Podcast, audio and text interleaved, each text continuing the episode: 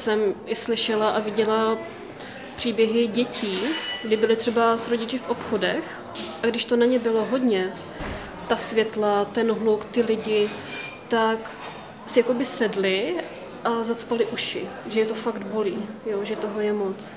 A to je rozdíl právě mezi dětmi a mezi dospělými lidmi, že dospělí lidé to cítí úplně stejně jako děti.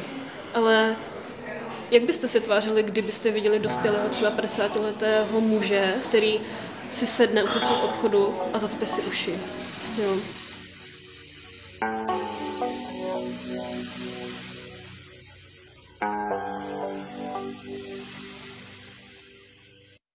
Téma Aspergerova syndromu ve společnosti rezonuje především v kontextu dětí. Jak k ním přistupovat, jestli jim poskytovat inkluzivní výchovu a vzdělání, nebo jestli jsou pro ně asistenti vhodnou volbou. Co se s nimi ale děje po dosažení dospělosti? Eva Kašparová je doktorantkou na Přírodovědecké fakultě Masarykovy univerzity v Brně. Aspergerův syndrom jí byl diagnostikován až ve dvaceti čtyřech letech a od té doby se tímto tématem zabývá i v akademickém prostředí. Její diplomová práce na téma geografie znevýhodnění mě zaujala natolik, že jsem si za ní udělala výlet do Brna. Co je pro ní na pohybu ve veřejném prostoru nejnáročnější? Jaké bylo dospívání s Aspergerovým syndromem bez znalosti diagnózy? A co se pro ní změnilo, když se jí ve svých dvaceti čtyřech letech dozvěděla? Sice to zní jako klišé, ale já jsem vždycky věděla, že jsem jiná, že jsem nějaká odlišná, že přemýšlím jinak, že vnímám věci jinak. Tím papírem se pro mě změnilo to, že konečně sama sobě rozumím. Jo. Já jsem byla zmatená, nevěděla jsem, co se děje a po té diagnoze to jakoby ve mně kliklo a řekla jsem si, aha, tak toto. Jsem se úplně cítila, jakože ze mě spadl kámen, jsem taková lehčí a cítím se trošku sebejistěji, že vím, co to všechno způsobuje a hlavně, to nejdůležitější, vím, jak s tím pracovat, protože mě děti už od základní školy až vlastně i na vysoké škole šikanovaly, takže díky tomu si uvědomil, jsem si uvědomila, že to není tím, že jakoby je se mnou úplně něco konkrétně špatně třeba v mém chování, ale to, že mám pocit, že lidi, jakoby v vozovkách normálně, že se bojí té jinakosti, že vlastně nechápou oni, ty neurotypičtí lidé, že nechápu, že někdo není neurotypický a že vlastně reagují jinak, než třeba oni by reagovali v té situaci. Takže toto mě hodně pomohlo najít takovou tu linii, čeho si mám držet a vlastně být i na sebe hrdá, jo? Že jsem divná, protože mám sice určitou psychiatrickou diagnózu, ale vlastně jsem na to hrdá. A myslíte si, že by vám v tomhle pomohlo právě, kdyby ta diagnostika proběhla dříve? Myslíte si, že byste na to byla lépe připravená? Překvapivě si myslím, že ne. Že já jsem ráda, jakou jsem měla výchovu. Nejednali se mnou v rukavičkách, neměla jsem žádného asistenta pedagoga, neměla jsem žádnou speciální inkluzi, nebyla jsem v nějaký zvláštní třídě nebo tak. Prostě byla jsem s normálními dětmi, což mě naučilo se aspoň trošku adaptovat. A vycházela jsem úplně v pohodě se svýma vrstevníkama, teda až na ty, na ty epizody s tou šikanou, ale nikdy jsem neměla úplně větší problém. Neměla jsem třeba nějaké záchvaty nebo necítila jsem se úplně, úplně špatně. Byla jsem celkem spokojené dítě. Je fakt, že v tom dospívání to bylo trošku náročnější, protože jsem cítila, že lidi okolo mě se mění, ale já jsem se vlastně neměnila. Já jsem byla taková úplně od začátku a já jsem, já jsem to právě nechápala. Já jsem například neměla ani klasickou pubertu. Vlastně to tak, jak jsem byla, řekněme, od těch asi šesti sedmi let, jsem vlastně až do teďka, že jsem jakoby neprošla nějakou tou změnou. Teďka v té dospělosti jsem za to ráda, že jsem neměla tu inkluzivní výchovu. Já jsem hodně pro ten individualismus a chtěla bych, aby lidé nad tím více přemýšleli a nešli po těch určitých tabulkách, tabulkách, tabulkách, ale aby zjistili osobnost toho každého dítěte, jako třeba u mě, a zjistili, co pro to dítě je nejlepší. Myslím si, že se to začíná zlepšovat, ta péče a to téma o těch dětech, ale přesně, přesně to i já chci v tom mém výzkumu, aby lidé si uvědomili, že ty děti vyrostou a aby mysleli hlavně do budoucna, protože autismus nekončí osmnáctým rokem, a pak je respektive v vozovkách normální.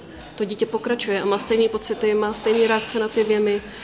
A stejně to vnímá, jako to vnímal, když mu bylo třeba šest sedm let, když měl ty záchvaty. A to je to, co se ta společnost neuvědomuje. A tímto téma chci otevřít, aby se o tom mluvilo. To prožívání toho syndromu je hrozně individuální.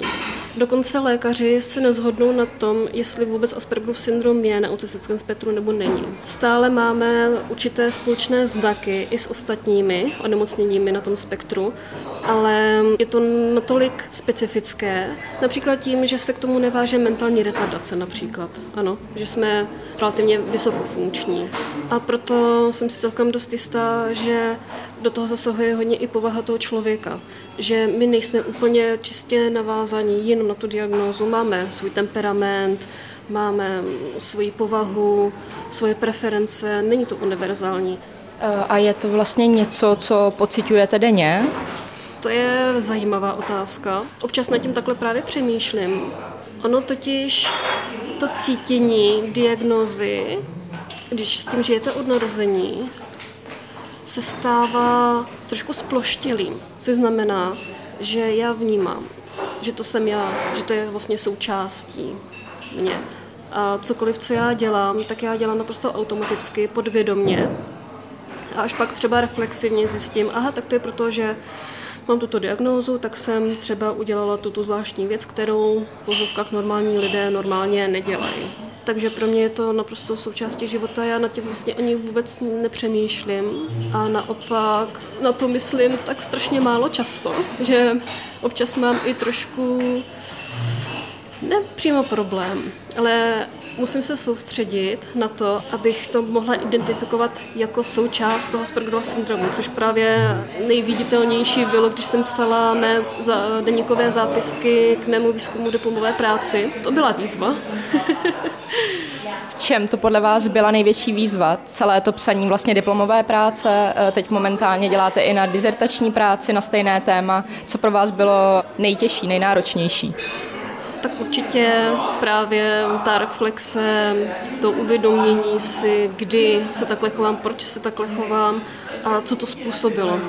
Protože moje metoda je autoetnografie, což je, já to vnímám jako trošku vyšší level autobiografie, kdy v té auto, autoetnografii se musím vrátit k těm mým prožitkům, k tomu mému, k těm mým vzpomínkám a uvědomit si, proč jsem se takhle chovala, zanalyzovat to jako vědec. Jsem vlastně autista a jsem vědec a tady v této situaci musím přejít právě na tu roli toho vědce, abych to dokázala potom právě zanalyzovat a nějak zinterpretovat. Mohla byste představit nějak stručně to téma, čím jste se zabývala?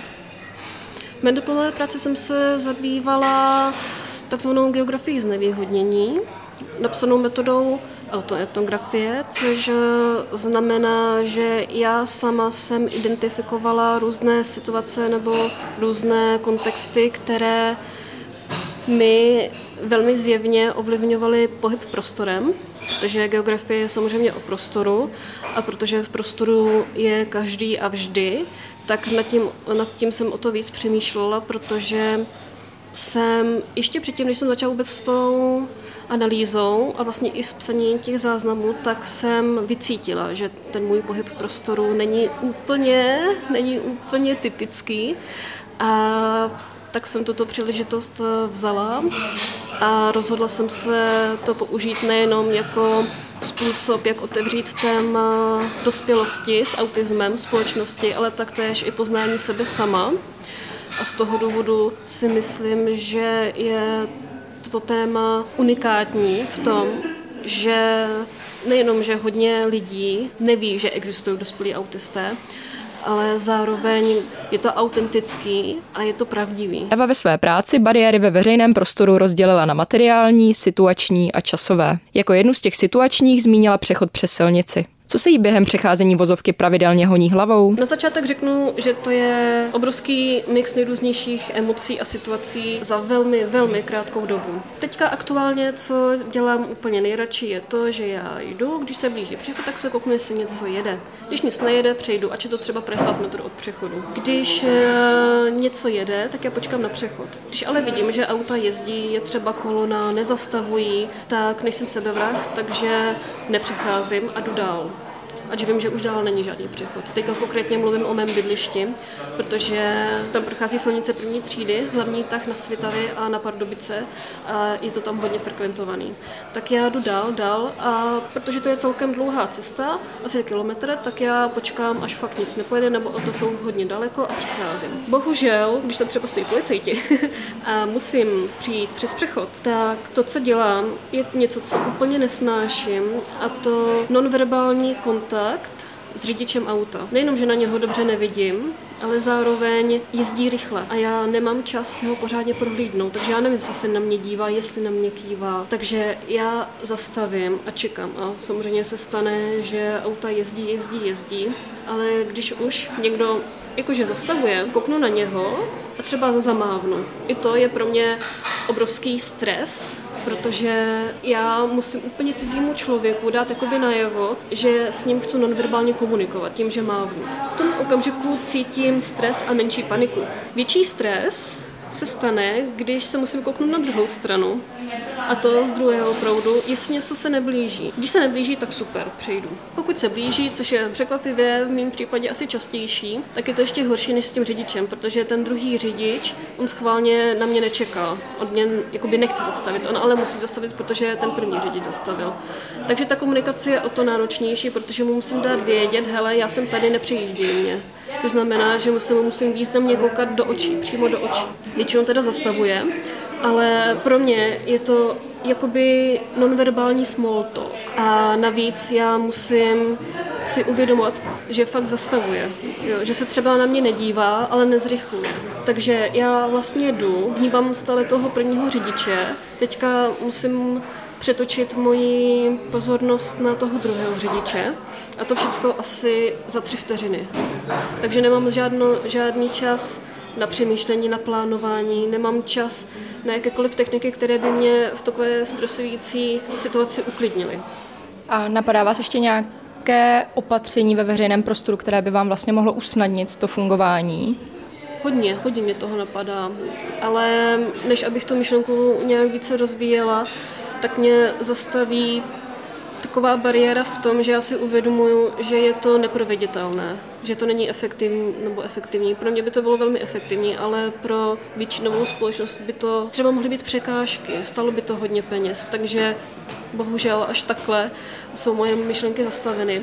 Jako příklad dám chodníky, ve kterém teda v menší míře než u přecházení přechodu vidím taky nonverbální small talk, fyzický kontakt, který nemám ráda. Dalo by se to vyřešit tak, že by se ten chodík rozdělil vlastně na poloviny. Jo? Na, na poloviny, jako jak máte silnici v vozovku. Jo, takže já půjdu po pravé straně a ten protijdoucí půjde po levé straně, že máme oba dva ty svoje koridory, kterými jdeme a kromě přecházení, když třeba přejdu nějakého pomalejšího člověka nebo nějaký rychlejší člověk přijde mě, tak neexistuje, abychom byli v tom samém koridoru. Například taky určitý daný řád, který je dán, který by nám mohl pomoct fungovat, abychom se právě vyhli těmto stresovým situacím, kdy my musíme nonverbálně, ale právě i verbálně komunikovat s úplně cizím člověkem, kterého absolutně neznáme. Takže většinou by to byla vlastně opatření, která by víceméně zamezovala nějak sociální interakci a nějakým způsobem vlastně rozšiřovala váš osobní prostor. Mm, ano, přesně tak. Já se cítím v takové bublině, v takové bublině a tam se cítím nejbezpečněji, ale když někdo se příliš ke mně přiblíží, nemusí to být právě jenom fyzicky, ono stačí úplně právě i ten verbální, dokonce i ten nonverbální kontakt, což znamená, že už narušil ten můj osobní prostor, ač samozřejmě nelogicky. Když se na mě koukne cizí člověk, tak jako se na mě koukne cizí člověk, ale to právě vnímám jinak. Jako kdyby ten, ten jeho zrak se mě snažil propíchnout tu moji bublinu. Já totiž bych byla nejradši nerušená, izolována.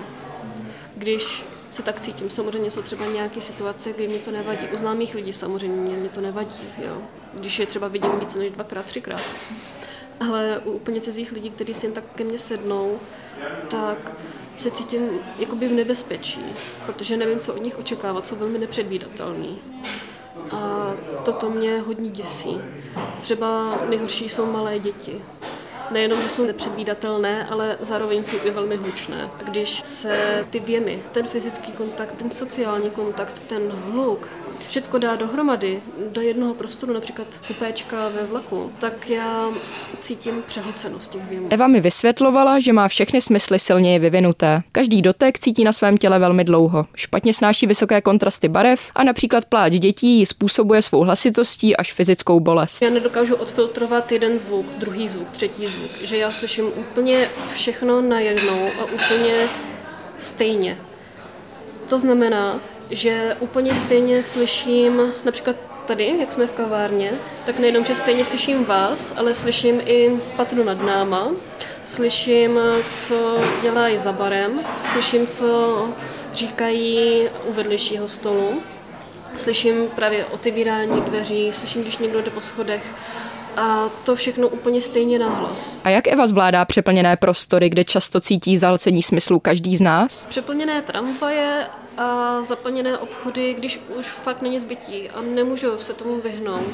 A nemám žádný doprovod, které využívám, doprovody, které využívám jako takový hromosvod, kdy se jen chytnu a nepustím. Tak zapojím můj pohled a představuji si, že jsem v takzvaném tankodromu. Jsem na nějakém bezpečném místě, třeba v rohu, a skenuju to prostředí, kde jsem. Například jsem to před pár dnama zažila v Albertu, tady v Brně, v letnu. Stoupnu se k jednomu sloupu a dívám se. A teďka musím dát dohromady kombinaci vypočítání správného času a správné trasy, abych sice dostala to, co chci. Myslím, já nevím, jestli to byly asi houby, se potřebovala koupit na vaření, ale zároveň, abych nestratila žádný čas, abych zbytečně nemusela projít nějakýma dalšíma úsekama. Tudíž jsem počítala tak, že když tento člověk, tento člověk je zrovna u zeleniny a nepředpokládám, že i hned půjde naproti k zákuskům, tak můžu bezpečně projít. A takhle každého člověka jsem se takhle oblídla. A v ten vhodný čas, kdy jsem zjistila, že fakt teďka zrovna je ten pravý čas, tak jsem vyšla a prostě rychle jsem to vysprintovala k těm houbám, vzala jsem houby a opakovala jsem tu fázi předtím. Taky jsem se zastavila a taky jsem vyzkoumala, kudy má je nejlepší, ale někdy je nejlepší projít tou, tou cestou. A znovu. Takže toto je moje univerzální strategie, kdy na bezpečném místě pořádně oskenuju všechny možné aspekty, které by mě mohly nepředvídatelně vlézt do cesty. Jako další ze situačních bariér zmínila Eva ve své práci smalltalky, kterým se snaží vyhýbat sluchátky, slunečními brýlemi nebo nepříjemným výrazem. Proč je vlastně vnímá negativně a co je na nich vadí nejvíc? Kdyby bylo daný přímo třeba pět frází, které se říkají, tak to by se naučila, bylo by to v pohodě. Jenže, bohužel, po pozdravu následuje trapné ticho a potom, to máme hezké počasí, co? A já, mhm, tohleto fakt jde naprosto mimo mě a nechápu tuto společenskou konvenci se bavit bez nějakého cíle. To je pro mě vlastně ztráta času, ano, pak je to protkané tím tichem, tou trapností a tou neautentičností, tou nepřirozeností a toto je něco, z čeho mě úplně běhá mráz po zádech. A ve své diplomové práci jste zmiňovala ještě další zajímavou věc, a to, že v cizích jazycích se cítíte více uvolněně. Čím to podle vás je? Já ten anglický jazyk beru jako takovou masku, že nejsem já, Eva, s Aspergerovým syndromem, ale jsem Eva, co mluví anglicky, co se jakoby schovává za ten cizí jazyk. Ono se mě mnohem lépe vyjadřují myšlenky v angličtině, lépe přemýšlím, píšu a mluvím v angličtině. Jako kdyby ta angličtina byla sdílnější k tomu mému syndromu. Zatímco v češtině já hledám slova třeba, abych neřekla něco jinak nebo blbě, aby ten význam byl dobře. Ale v té angličtině je to pro mě mm, takový příjemnější, uvolněnější a hlavně sebejistější. Nemám dokonce problém ani se small talkem. A například právě můj bývalý přítel, on byl cizinec a zjistila jsem, že když se s ním bavím v angličtině samozřejmě, tak absolutně nemám žádný problém vyjadřovat veškeré moje myšlenky, pocity. Zatímco v češtině to si nedokážu fakt představit.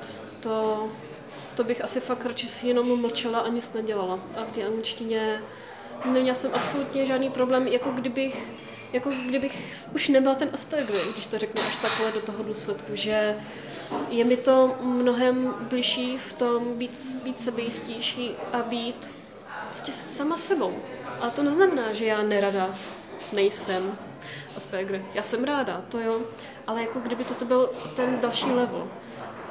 Jakoby fakt tam, tam je únikovka, no. Když se cítím přehlcená, když se cítím třeba naštvaná nebo zmatená, ztracená, tak se právě uchylím k té angličtině. Napadá mě, že vlastně spousta těch aspektů, které jste dnes zmiňovala, tak mám v nějaké formě vlastně taky.